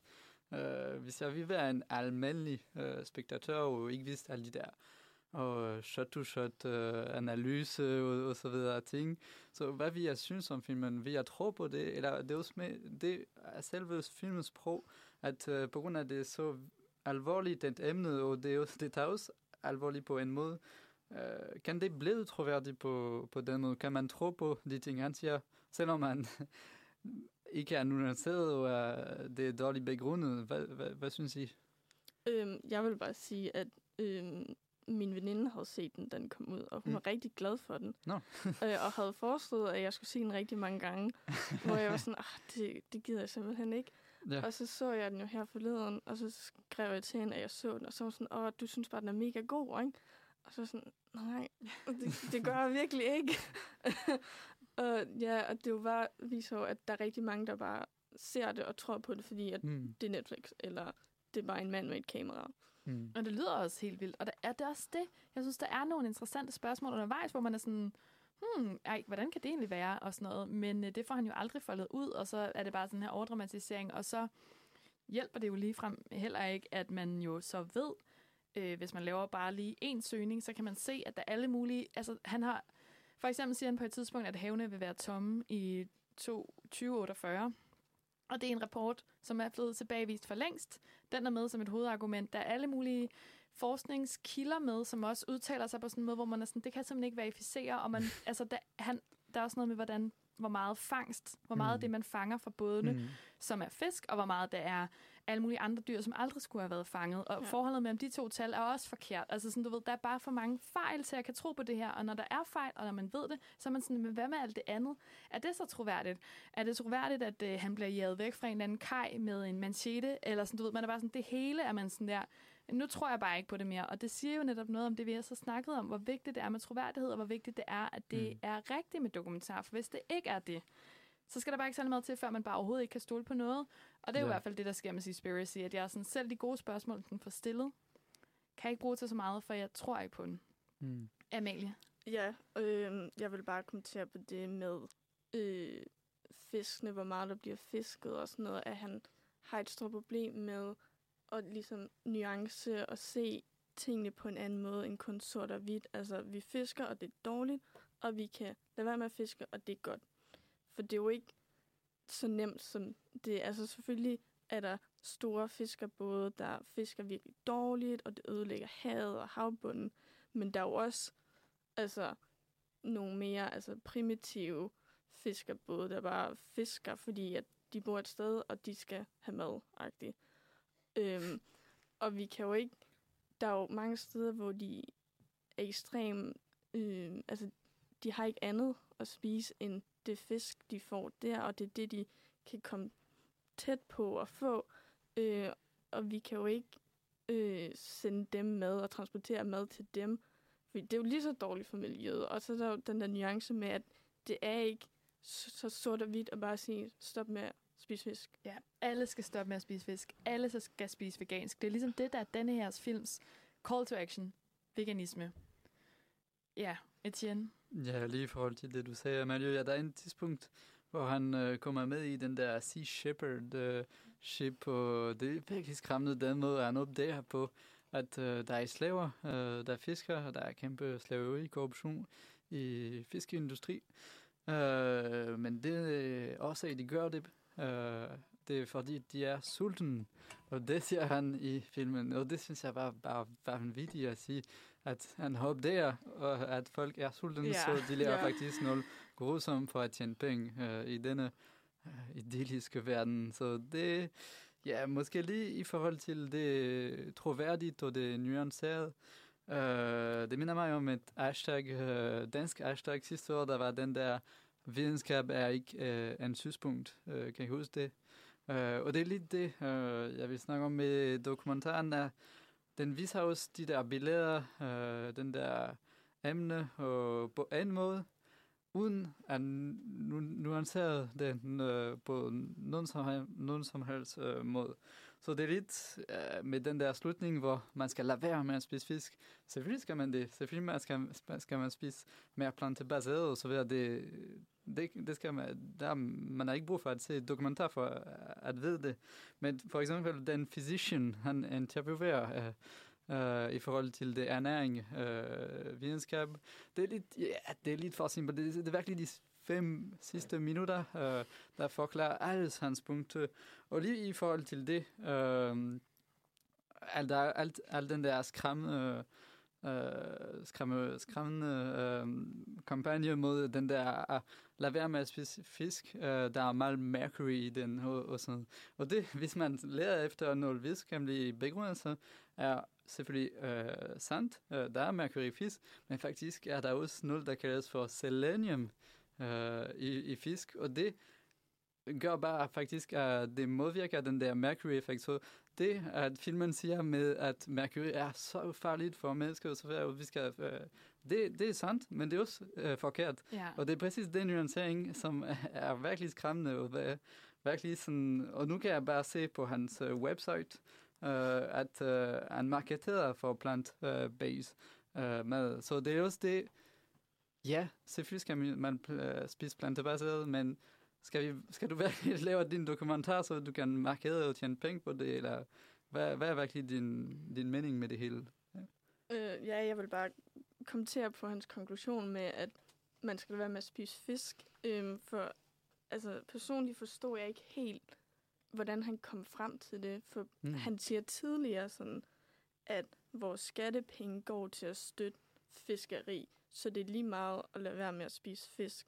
Men så kommer han også frem til, han skal lade være med at spise fisk. Øhm, og den, altså, det ender ligesom med at være sådan et, øhm, at, at skylden ender på den individuelle forbruger i forhold til, at det ligesom er et større billede med sådan kapitalisme, og det er det, der er galt. Øh, og så hjælper det at spise fisk jo ikke særlig meget, for vi skal jo i stedet for øh, stoppe det på en eller anden måde, altså lægge pres på politikere, organisationer, EU og FN, eller den slavearbejde, de nævner kort. Altså, Ja, kort. Det er bare sådan. Ja, det, det, og var, det er jo vildt skræmmende, at det sker. Og det skal jo også stoppes, og det kommer jo heller ikke til at stoppe bare af, at vi stopper med at spise fisk. Øhm, så ja, jeg tror, altså for at vende tilbage til Netflix, at jeg tror netop, at de ikke nævner at det her større billede med, at det er under det større system med kapitalisme, at Netflix er jo også en, der, altså de går meget, udnytter meget det her. Øhm, og kapitalisme er ligesom for dem, hvad der får det til at virke. Og de vil jo nok heller ikke sende det her budskab med, øh, kapitalisme er dårligt, og her bliver det så, det er din egen skyld som individuel forbruger. Mm. Ja, det er jeg så enig med, og jeg, det er ikke noget, jeg generelt... Det er virkelig en af mine kæpheste, det der med sådan... Stop med at individualisere de der problemer. Altså, det er, det er en større, et større problem. Altså, problemerne skal løses noget andet sted. Ikke? Men det er også, fordi han siger, at der findes ikke bæredygtig fiskeri. Og det er jo så heller ikke helt rigtigt, fordi der er jo masser af mennesker i verden, der altid har fisket uden at overfiske, så det er jo måden, vi fisker på, er ligesom også en del af kritikken af det. Men øh, jeg tænker bare på, at vi skulle prøve at sammenligne med de to øvrige film, jeg har set. Altså, hvordan adskiller den her sig så i forhold til, hvad den ligesom, hvordan portrætterer den ligesom naturen, eller hvad er det ligesom, vi skal forstå omkring naturen øh, i Seaspiracy, Mathis? Jamen, øh, jeg synes, den var sjov at have med, fordi at den starter med at sige, at den gerne ville have været en naturdokumentar. Altså, den ville måske gerne have været et nyt afsnit af Planet Earth. Øh, der er lige 30 sekunder i starten, hvor øh, Ali øh, filmdokumentaristen, siger, at han elsker øh, Jacques Cousteau og øh, David Attenborough, mm. og var klar til at lave øh, en film i den stil. Men at det er så argumentet, det er umuligt at gøre det nu, fordi at øh, verden ikke er så skøn og smuk, som vi husker den. Den er meget, meget øh, grim og rå, og man er simpelthen nødt til, hvis man skal lave en film om den, at lave en film om hele det her kapitalist, altså det han kalder en konspiration, men i det kapitalistiske system, der er hele, der dækker hele kloden. Øhm, så på den måde står den jo i, i relation til øh, Planet Earth stadig, og, og benytter os i en grad, som øh, vi har været inde på med øh, My Octopus Teacher, også sin egen dokumentarist, ikke kun som fortæller, men også som aktør eller en form for hovedperson i øh, filmen. Altså det er ligesom ham, der får det hele til at ske, øh, som virkede lidt irriterende, i hvert fald, sagde du, Amalie. Mm. Øh, ja, og så det er to meget forskellige tilgange, der er til grunden til at bevare naturen. For i Conspiracy er det den her skræmmekampagne med, om 30 år er der ikke flere fisk i havet. Øhm, hvor i Planet Earth er det jo meget mere, vi skal passe på det, fordi at det er en del af noget større, og det er smukt, og vi er en del af det, og der er så mange dyr, der lever her. Og lidt det samme i My Octopus Teacher med, at der er jo den her fantastiske blæksprutte, der lever hernede, og vi skal passe på, at, at den stadig kan leve her, for der er så mange af dem. Ja, og det var sjovt, at du sagde, Nana, at My Octopus Teacher faktisk fik dig til at overveje uh, dit forbrug af blæksprutter. Alle de blæksprutterringe, jeg spiser on the regular. men uh, det var ikke det samme, der kom ud af, af Seaspiracy, som har det som et rimelig udtalt mål, at det er det, den gerne vil have en til at reflektere over? Altså for det første, så tror jeg jo, at jeg bliver stedig, ikke? Så er jeg sådan, du skal fandme ikke skræmme mig til ikke at spise fisk. Øhm, og så på den anden side er jeg jo også sådan, fordi jeg følte, den var udokumenteret, eller jeg, jeg stolede ikke på, at det var rigtigt, så derfor var jeg, sådan, jeg er simpelthen ikke klar til at kaste mig ind i den her kamp, eller ændre mit forbrug øh, som i, af fisk, som i forvejen er fucking lavt, fordi det er dyrt at købe fisk. Altså, mm. så sådan, det er ikke, altså på den måde var jeg bare sådan, at jeg er ikke overbevist. Og af den grund er jeg ude. vil jeg sige. Ja, men jeg har også lyst, nu har vi haft lidt af en øh, kritikfest, synes jeg. Fordi er det ikke, altså har han ikke trods alt ret i, at der sker nogle helt vilde ting, som har kæmpe store konsekvenser, og så ja. helliger målet, midlet en lille bitte smule i forhold til, at man er altså nødt til også at sætte øh, fokus på de her ting, som man ikke kan øh, ja. ignorere. For det er jo et vigtigt emne, og det er et spændende emne. Det er bare noget, det er gjort på, der er noget galt med her. Og, og det er jo et emne, som vi alle sammen er meget klar over. Jeg tror især, at den her dokumentar har gjort, at mange har ligesom tænkt meget mere over det, fordi at det netop er sådan en skræmkampagne, og det har jo virket for den. Så på mange måder har den jo hjulpet rigtig meget. Ja, man kunne også sige, at øh, det omvendte var tilfældet, at øh, ved ikke, altså ved at bruge et så kraftfuldt medie, som dokumentar trods alt kan være, men ikke være rigtig, så gør den det modsatte. Altså så er det simpelthen at give for, for store kræfter i for øh, forkerte hænder på en eller anden måde. At øh, det er så vigtigt, når man prøver at lave noget, der netop både opfordrer til handling og som skal være sandt, at det også er virkeligt. Og øh, ved at gøre det modsatte, så ved at skræmme eller ved at være utroværdig, så får den den modsatte effekt. Så hæmmer det måske i virkeligheden det mål, som den prøver at opnå ved at få os til at lade være med at spise fisk. Ja, også fordi at øh, noget af det, som den i virkeligheden går hårdest til, synes jeg, det er jo de bæredygtige fiske markader, hvor man er sådan, er det, det er ikke dem, der står for den industrielle fisk, øh, fiskeri. Altså, det er jo, de prøver at gøre en forskel, og det kan være, at de kunne gøre det bedre, men de er ikke onde øh, aktører i verden. Det er i hvert fald ikke dem, man skal gå efter. Præcis, den har sådan lidt et diffust fokus, som, som heller ikke hjælper den. Men øh, lad os øh, tage endnu en lille pause, og så hoppe videre til Into the Ice bagefter.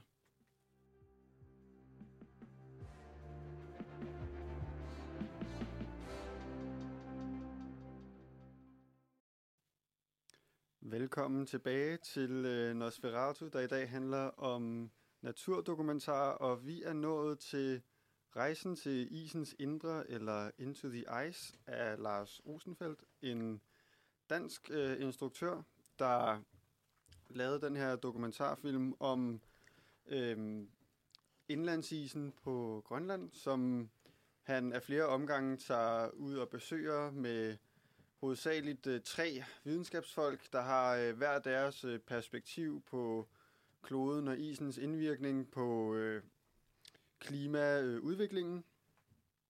Men igen har vi altså en dokumentarist, som er lige så meget foran kameraet som bagved. Altså han er igen med på den her tur, de her eventyr, som det er at komme ud i øh, på det vilde, det vilde isen, øh, kan man sige. Og det helt store øh, mål er bogstaveligt talt at komme fysisk into the ice. Ned i et stort, igen farligt hul, øh, hvor den deler lidt med Seaspiracy der med, at øh, det, er, det er fedt, hvis man øh, kan tage det farligste valg. øhm, og den formulerer igen øh, noget vigtigt øh, potentielt om øh, klimakrisen og udviklingen på Grønlandsisen. Men må jeg sige for mig også, øh, som jeg også skriver i min anmeldelse, som jeg lavede dengang den premierede på CBH Doxy 2022 på nosferadio.dk, at den har øh, også nogle mangler, som vi kan forbinde med det her dokumentarformat, hvor man er foran kameraet. Altså, jeg synes, den lider under at virke som et forlænget tv-indslag.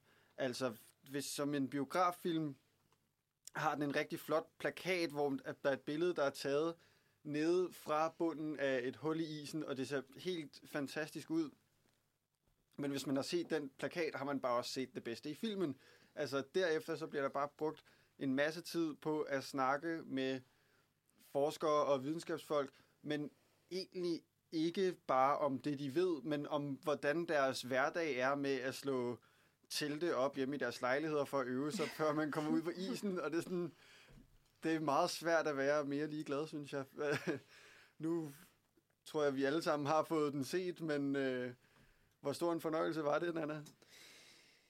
Medium fornøjelse, må jeg sige. Den var sgu lidt kedelig. Og jeg tror, den var kedelig, fordi at man er sådan... Det, man gerne vil, og det, man bliver lovet i den her film, det er netop, at vi kommer et sted hen, hvor at jeg sandsynligvis aldrig nogensinde kommer til at sætte mine egne ben. Altså, jeg kommer aldrig til at gå derud på indlandsisen. Det ser helt vildt spændende og sejt ud. Men i virkeligheden ved filmen ikke rigtig, hvad det er, den egentlig er interesseret i. Fordi jeg synes faktisk, det er meget spændende det her med, at man følger forskere, at dem, altså dem, der laver den her forskning, som lever på nogle vilde måder for at gøre os alle sammen klogere på, hvad der er, der sker med kloden.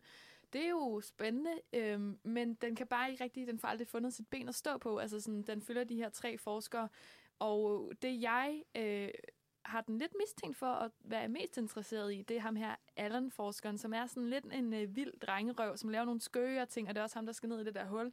I virkeligheden, så føler jeg lidt, den vil være sådan en frontier-historie om de mænd, der står på forkanten af det her vilde, langstrakte natur vidunder og gør nogle skøre ting, for eksempel kravler ned i et hul, fordi der er ikke sådan den bydende nødvendighed i, at han kravler ned i det her hul. Han kunne godt have lavet værd, men det ser ret fedt ud, og det er ret dramatisk, så det gør de.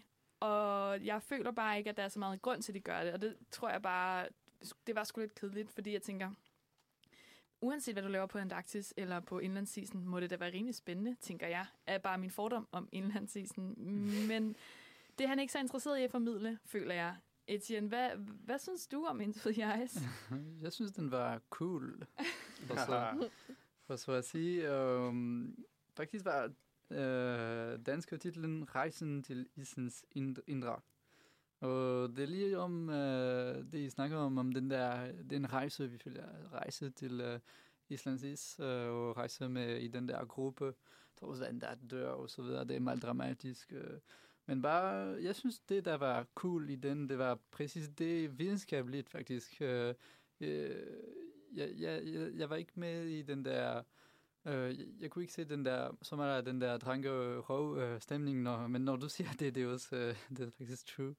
Øh, men jeg synes det, øh, i forhold til de andre do, dokumentarer, vi har snakket om, var det mest rørende, var faktisk de øh, videnskabelige begrundelser over klimakrisen. Og jeg tror, det, det de lever faktisk, der, at de dykker ned i isen for at se, om hvordan det går i forhold til, hvordan øh, isen er skabet sig og så videre. Og så at de kan se i sådan flere årtier, sådan, okay, der er blevet smeltet det øh, slags is, og det betyder det her, det her, det her. Så meget videnskabeligt, og meget sådan uh, vulgarization af sådan uh, meget videnskabelige emner. Uh, så jeg synes, det, det var faktisk sejt at, at følge med, og det var, altså, jeg, jeg blev bange for klimakrisen efter den film, faktisk sådan, måske mere end den der conspiracy, som jeg troede ikke så meget. Øh, men det, Islands is er også noget frygteligt, synes jeg. Hvad synes du, Amalie?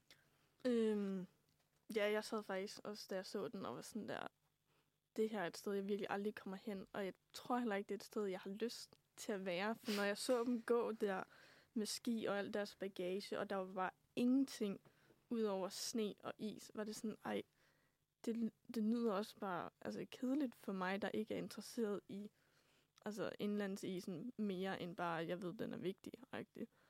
Øhm, men jeg synes, den var virkelig, øhm, hvad skal man sige, forfriskende at se, efter jeg havde set Seaspiracy.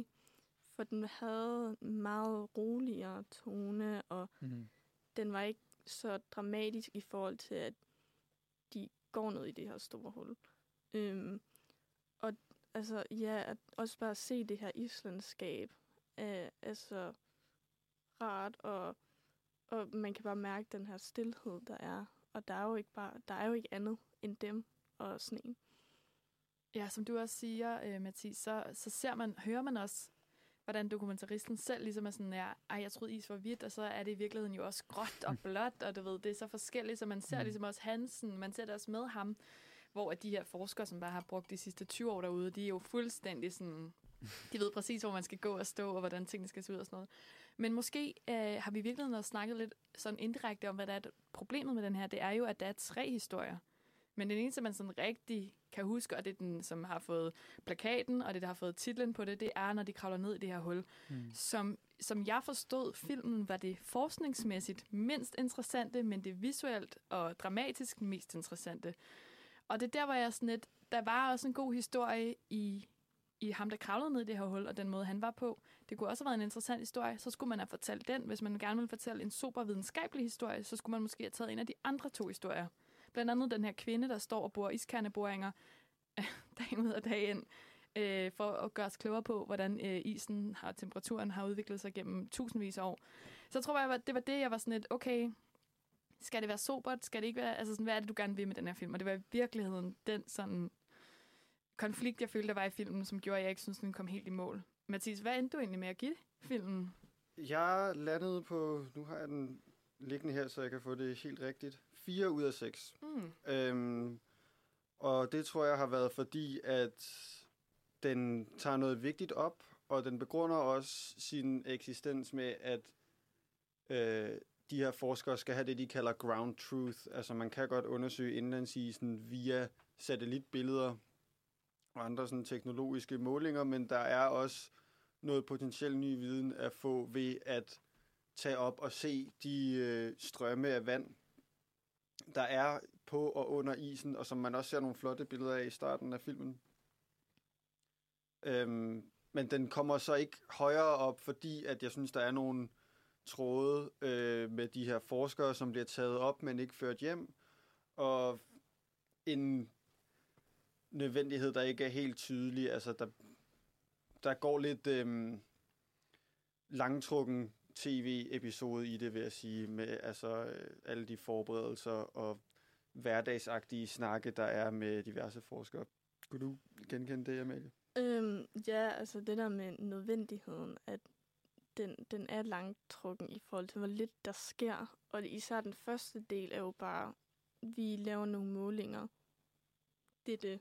Og jeg tror aldrig helt, jeg forstod, altså, hvad, hvad målingerne helt, om, helt sådan var. Øh, og vi fik ikke nogen tal at vide eller noget. Det var bare sådan, se os lave målinger. Øhm, og så at øh, historien med hullet også er en del af samme film. Øhm, og der skal jo heller ikke særlig meget ud over, at de går ind i et hul. Øhm, men der er det visuelle så vigtigt for dokumentaren, at jeg godt kan se, hvorfor det er blevet en dokumentar. Det er ikke bare noget, jeg lige kan skrive eller læse om. Øh, men her er det ligesom at se, hvor fantastisk det her kæmpe hul er, og hvordan det er nede i, og se dem kravle dernede, og det er egentlig farligt, fordi de står på is, og det er lidt for varmt, hvilket også går ind i de der klimaforandringer med, at, at det nærmest også umuligt for dem at være dernede. Øhm, ja.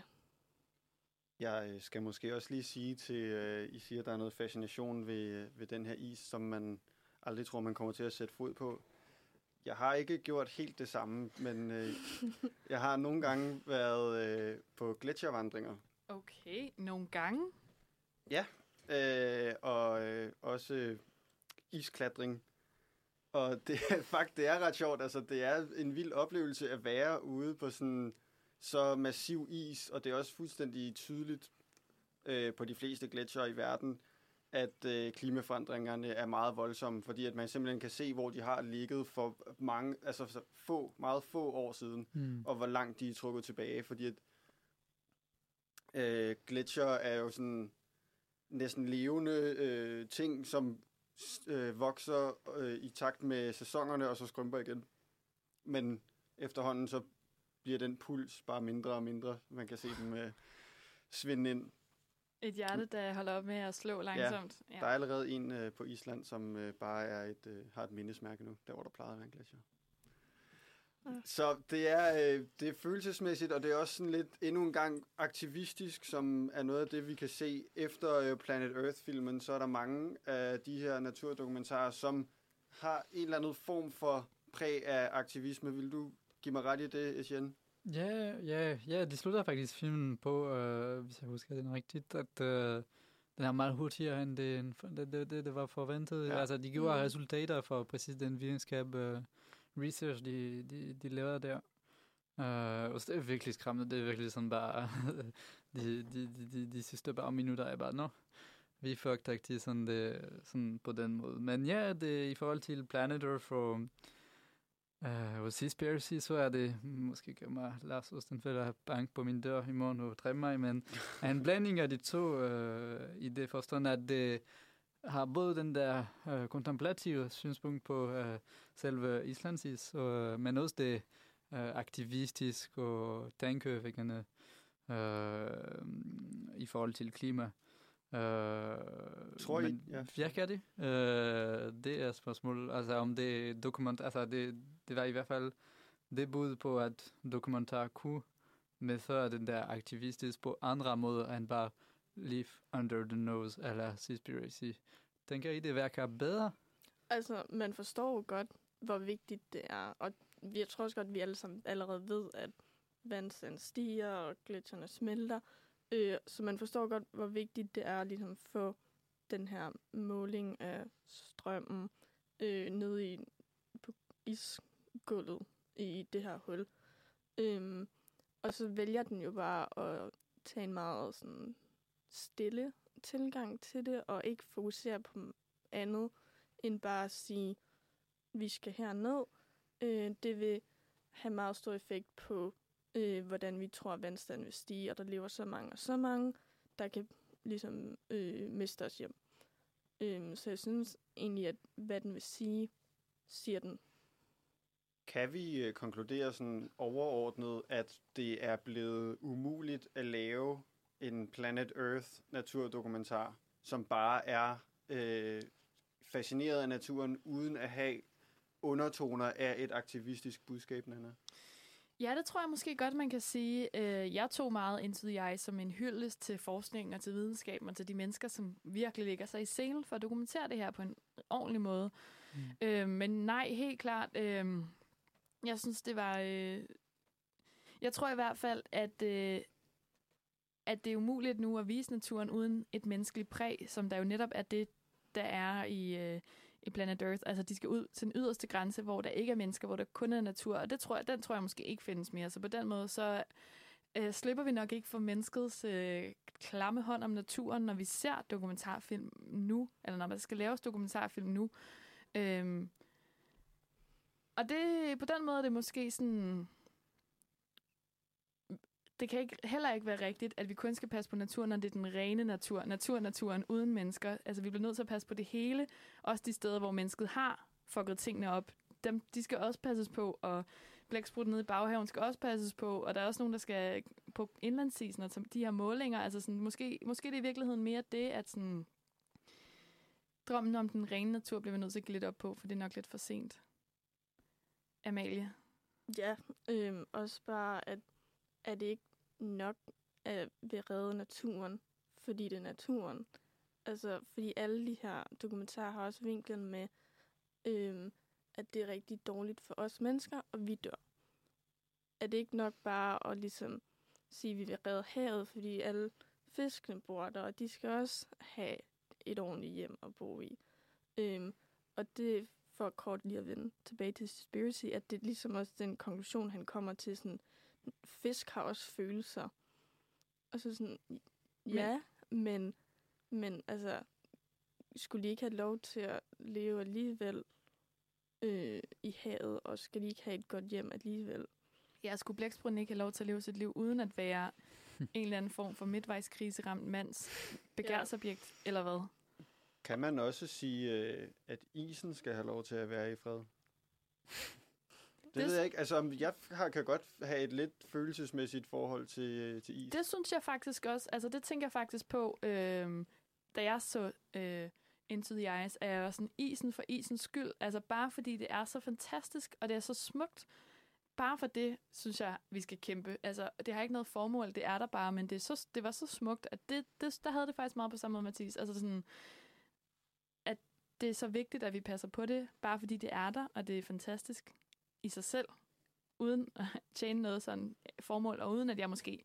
Så synes jeg faktisk, jeg kan huske, at jeg sad og tænkte, okay, jeg tror ikke, jeg kommer derop, fordi man skal være i sygt god form, men det er sikkert også vildt dyrt og sådan nogle ting, ikke? Og, sådan, øh, og det er fint nok, isen er heldigvis ligeglad med, om jeg besøger den eller ej, men der tænker bare sådan, hvor er det egentlig betryggende at vide, at det findes? Hvor er det rart at vide, at der er det her sted? Bare fordi, Etienne. Jeg tror, at den der aflæsning af alle dokumentarer, naturdokumentarer om præcis det, og vi skal beskytte naturen, øh, siger man om, hvor vigtigt øh, et emne, det er i selve dokumentarindustri. øh, men også i fiktion, hvis man tænker på sådan Don't Look Up eller, eller sådan nogle emne, sådan de aktuelle emner kommer altid frem i øh, nogle film. Uh, og jeg tænker også, at, jeg i forhold til præcis, uh, det, er sådan, det er ikke det samme, altså bare for at komme tilbage til Planet of, det, det er ikke det samme synspunkt, vi har nu i forhold til filmen, som da, som da, da vi var barn. Da vi var barn, var det bare, åh, oh, smuk natur, fedt. Nu er det bare, åh, oh, smuk natur. Fuck. For, uh, for, for lang tid til, at uh, der går at, uh, til, at det dør, -agtigt. så ja. Yeah. Men nogle gange, ikke, så bliver jeg sådan en lille smule øhm, kynisk. Altså sådan her, og hvad, altså, hvad så? Hvad har jeg gjort? Altså, mm. jeg har tænkt lidt anderledes. Jeg har sat pris på en blæksprutte, selvom jeg aldrig troede, jeg skulle sætte pris på en blæksprutte. Jeg har fået en eller anden form for kærlighed til mm. indlandsisen, selvom jeg nok aldrig selv kommer op og gå på den. Men hvad har jeg gjort, Mathis? Ja, jeg kommer til at tænke på øh, et øh, tekstuddrag fra en Radiohead-sang, hvor de siger, jeg tror, den hedder Fitter Happier, hvor de siger, at øh, man kan have det som et øh, velinformeret, magtesløst medlem af samfundet. Øh, og det er ikke en sjov følelse at have, men øh, jeg er også glad for, at der bliver lavet øh, naturdokumentarer stadig, som kan fange den her skønhed, som stadig er der, og jeg er også sikker på, at uanset hvad det næste bliver, så har det sin egen æstetiske værdi, selvom det også føles lidt øh, grotesk at værdibestemme verden. Øh, er der noget af det, du kan øh, genkende, Amelie? Jamen, siger han ikke også i Into the Eyes, det der med mm, the burden of knowledge, øh, som var det modsatte af bliss of ignorance, mm. at, at nu har vi al den her information, og vi kan ikke rigtig sådan personligt gøre særlig meget. Mm. Øh, og det er jo også bare, ja. Det er den dårlige samvittighed, ja. som jeg startede med at snakke Hvad, om, ikke? Ja, Hvad skal jeg gøre, agtigt? Men øhm, Det er jo så et øh, bud på en dokumentarfilm, der er ret ny, og ligesom måske også derfor, at vi startede ud med at nævne den her dårlige samvittighed, fordi det lidt er der, vi er nu, øh, og ikke nødvendigvis der, vi kom fra. Men er det noget, som filmene giver os? Altså, det var jo meget tydeligt, synes jeg, med Seaspiracy, at det var et mål. Så kan man diskutere, i hvert fald Into the Ice vil informere, og øh, My Octopus Teacher vil gerne vise et eller andet. Men hvordan... Nej, Ja. jeg mener, at Ja, ja. den vil gerne fremstille noget. Jeg har- kan ikke huske, om den havde et som sådan øh, værdimæssigt udsagn. Jeg tror, at det, den prøver at vise, det det der med, at naturen, selv den der i baghaven, er fantastisk. Eller på en eller anden måde, at, sådan, at naturen ikke er så fremmed for os, som vi tror, den nogle gange er. På den måde, at det, der- jeg tror, det er det, den prøver at gøre. Det ved at gøre naturen menneskelig, så prøver den at lære os, at vi skal passe på den, for den er slet ikke så fremmed fra os, som vi går og tror. Ja, og så har de jo alle tre haft øh, de her fortællere med, som selv har været på kameraet, og som vi har brokket os lidt over. Er det lidt, det tænkte jeg på, da du snakkede tidligere, Nana, om at vi ikke har den rene natur. Vi må affinde os med, at de film, der bliver lavet, handler om natur, hvor vi selv er med. Er det i virkeligheden det, vi bliver konfronteret med igennem de her fortællere, og derfor vi synes, de er irriterende? Eller er der nogle variationer imellem dem, som at der er nogen, der gør det bedre end andre? Eller opnår forskellige effekter af deres øh, fortællemåder? Ja, jeg tror, du har ret i det der med, at øh, vi må ligesom indse, at øh, mennesket og naturen, ja, det er jo virkelig det, at vi er en stor ting, og der ikke er noget sted, man kan gå hen uden at finde et menneske. Men jeg synes faktisk for eksempel, at Into the Ice, det den gjorde, var netop super at vise mennesket i naturen, og hvordan mennesket prøver at passe på naturen og lære af naturen og om naturen, uden at læse sig selv alt for meget ind i naturen, ikke? Og der er jo også det her med, at der på et tidspunkt er en, der falder ned i en isbrække, ikke? Så naturen er grum og voldsom, men den skal passes på, og hvis man gør det ordentligt, så kan man det godt. Øhm, hvor Seaspiracy netop prøver at udskamme mennesket for at være mennesker. Altså, der er slet ikke plads til mennesket i Seaspiracys sådan naturforståelse. Der er slet ikke plads til, at vi spiser af den. Der er ikke plads til, at vi fisker i havene. Der er ikke plads til mennesker overhovedet. Og det er der nok også en sandhed i, men øh, den prøver jeg ligesom bare... Den prøver i hvert fald at rulle os tilbage til et sted, som jeg aldrig tror, vi kommer tilbage til, fordi Mm. nu er vi her jo engang, nu engang, og vi skal også leve, og der er nogen, der skal spise, der bliver nødt til at spise fisk. Så sådan, nej, jeg tror ikke, øh, jeg tror, det er det, de laver, lærer os, at, øh, at mennesket er mere afhængig af naturen, og fedtet ind i naturen, end vi overhovedet kan forstå. Øhm, og så også bare, at man ligesom skal... Altså vores tilgang til, at vi skal kun passe på naturen, fordi at det betyder noget for os mennesker. Øhm, at ikke alt, hvad der er vigtigt, behøver at, altså noget, vi kan bruge til noget. Det må godt bare være der, fordi det var der, før vi kom også. Øh, og ja, altså, der er ikke, der behøver ikke at være det her behov til at kun tænke på det på sådan en nærmest egoistisk måde med, lad os beskytte den, fordi at, uha, Ellers så dør vi. ja, Mm. Ja, øh, således øh, opmundret af Nosferatu endnu en gang. Øh, håber ikke, øh, du har ligget midt om natten og lyttet på det her. Men øh, det har i hvert fald været rigtig spændende at høre på jer alle sammen herinde i studiet i dag. Og så må vi sige til vores dejlige lyttere, at øh, de altid kan finde flere podcast fra os på Øh, Spotify og Apple Podcast, og hvor end man ellers øh, får dem fra. Og man kan gå ind og læse vores artikler og anmeldelser på nosferadio.dk. Tak for i dag.